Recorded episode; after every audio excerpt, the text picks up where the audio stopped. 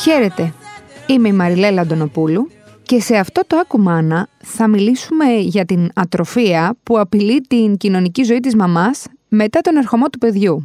Τίτλος «Πώς να μην χάσεις τις φιλίες σου και τη ζωή σου αφού γίνεις μάνα».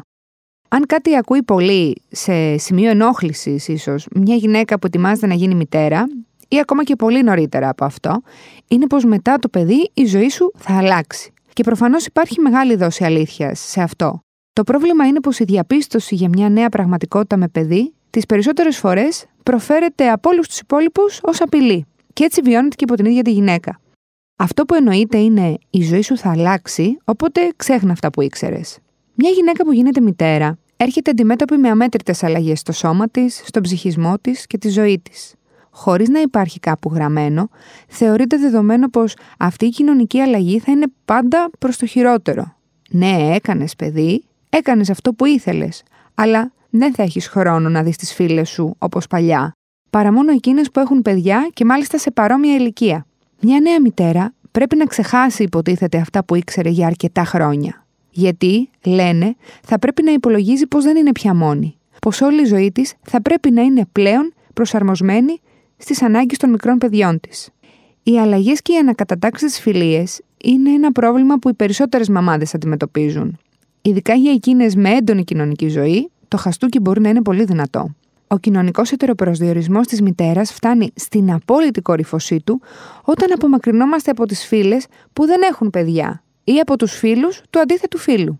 Όχι γιατί δεν έχουμε πια να πούμε κάτι μαζί τους, αλλά γιατί μπορεί και οι δύο να θεωρούμε πως όλα όσα έχουμε να πούμε δεν ενδιαφέρουν πια τον άλλον. Αν ακολουθήσουμε μια χρονική σειρά, τα πρώτα χρόνια μετά τη γέννηση του παιδιού είναι τα πιο μοναχικά χρόνια για τις μαμάδες. Λίγο αργότερα οι δραστηριότητες αυξάνουν, αλλά συνήθως έχουν γνώμονα το παιδί. Οι όποιες νέες γνωριμίες υπαγορεύονται κατά πολύ από την ηλικία του παιδιού, τις δραστηριότητές του και τις κλήσεις του. Τα Σαββατοκύριακα από μέρες χαλάρωσης μεταμορφώνονται σε μέρες που θα γεμίσουν με παιδικά πάρτι, επίσκεψη στο σπίτι της γιαγιάς, του παππού, εξορμήσεις σε παιδότοπους, φάρμες και παιδικές χαρές. Όλα αυτά. Σύμφωνα μάλιστα με βρετανική έρευνα, οι νεότερες μαμάδες κάτω των 30 ετών σε ποσοστό 82% βιώνουν μοναξιά για μεγάλο διάστημα μετά τη γέννα.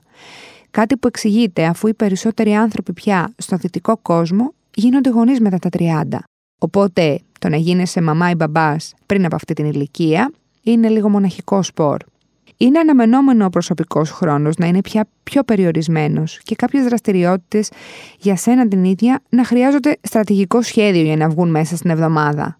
Αλλά αυτό δεν είναι δικαιολογία για να ξεχάσεις τον άνθρωπο που ήσουν πριν. Σε αυτό το σημείο να σημειώσουμε δύο αλήθειες. Η πρώτη είναι πως η ατροφία της κοινωνικής ζωής δεν αφορά μόνο τις μαμάδες, αλλά και τους μπαμπάδες αν σε μια οικογένεια αποτελεί πρόβλημα μόνο για τον έναν από τους δύο, αυτό μπορεί να σημαίνει πως δεν υπάρχει ισορροπίες ανάμεσα στις ανάγκες της μαμάς και του μπαμπά. Ότι κάποιος από τους δύο, και φυσικά συνήθως η μητέρα, ενδεχομένως ρίχνεται. Οπότε η αποκατάσταση αυτής της ισορροπίας μπορεί να είναι η λύση που ψάχνουμε. Η δεύτερη αλήθεια είναι πως πολλές νέες μαμάδες αυθυποβάλλονται στερεοτυπικά στο νέο τους ρόλο θεωρούν πως πρέπει να θυσιάσουν φιλίες και προσωπικές απολαύσεις ακριβώς επειδή έγιναν μαμάδες. Πως είναι αυτονόητο πως δεν θα βγαίνουν πια μόνες τους το βράδυ για ένα ποτό με φίλους ή πως είναι λάθος να κάνουν ένα ταξίδι με τις φίλες τους αφήνοντας το παιδί με τον μπαμπά γιατί μόνο μια κακή μαμά το κάνει αυτό. Ουσιαστικά θρέφουν το στερεότυπο που θέλει την τέλεια μαμά να είναι εκείνη η μαμά που όταν δεν αναγκάζεται να δουλεύει δεν θέλει δηλαδή, αλλά αναγκάζεται, αφιερώνεται αποκλειστικά στο παιδί της. Αλλά η περίφημη προτεραιότητα στο παιδί δεν συνεπάγεται πως η γυναίκα που γίνεται μητέρα πρέπει να πνίγει την ανεξαρτησία της στο όνομα της μητρότητας. Δεν είσαι κακή μαμά αν βγαίνεις μερικά βράδια την εβδομάδα, αφήνοντας το παιδί σου σε σωστά χέρια. Δεν είσαι σωστή μαμά αν θυσίασες στην κοινωνική σου ζωή. Από την άλλη, η νέα πραγματικότητα της μητρότητας μπορεί να γίνει μια πολύ καλή αφορμή ώστε να γίνει ξεσκαρτάρισμα σε φιλίες ή σχέσεις που δεν ήταν και τόσο σημαντικές. Αλλά έτσι κι αλλιώς, αυτό το τεστάρισμα μπορεί να συμβεί ανα πάσα στιγμή στη ζωή ενός ανθρώπου με χίλιες δύο αφορμές. Τα παιδιά μεγαλώνουν, αναπτύσσουν τις δικές τους κοινωνικές σχέσεις και αυτό πρέπει να το έχουμε πάντα στο νου εμείς, ειδικά οι νέοι γονείς, ώστε να μην εγκιστρωνόμαστε από τα παιδιά μας σε σημείο πνιγμού. Προσωπικά χαίρομαι πολύ να βλέπω μαμάδες που προσπαθούν όσο μπορεί κάθε μία να έχουν στη ζωή τους εκείνες τις φίλες που δεν έχουν παιδιά. Πώς λοιπόν θα κρατήσεις όσο γίνεται τις φιλίες σου όταν γίνεσαι μητέρα, με όσο το δυνατόν πιο συχνή επικοινωνία μαζί τους. Ακόμα και ένα μήνυμα αρκεί.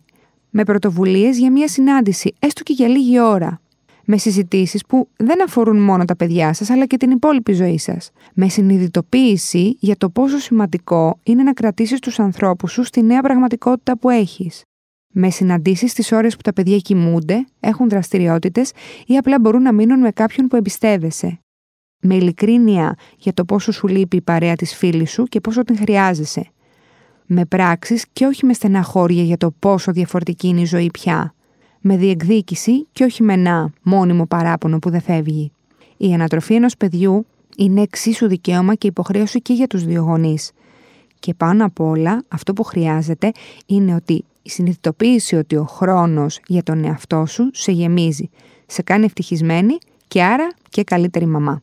Αυτά είχαμε να πούμε σήμερα. Μέχρι την επόμενη Πέμπτη μπαίνουμε στο ladylike.gr, διαβάζουμε όσα περισσότερα πράγματα μπορούμε και καταλήγουμε στο No Filter Motherhood που είναι μια ενότητα γεμάτη με θέματα σχετικά με τη μητρότητα. Γεια και χαρά!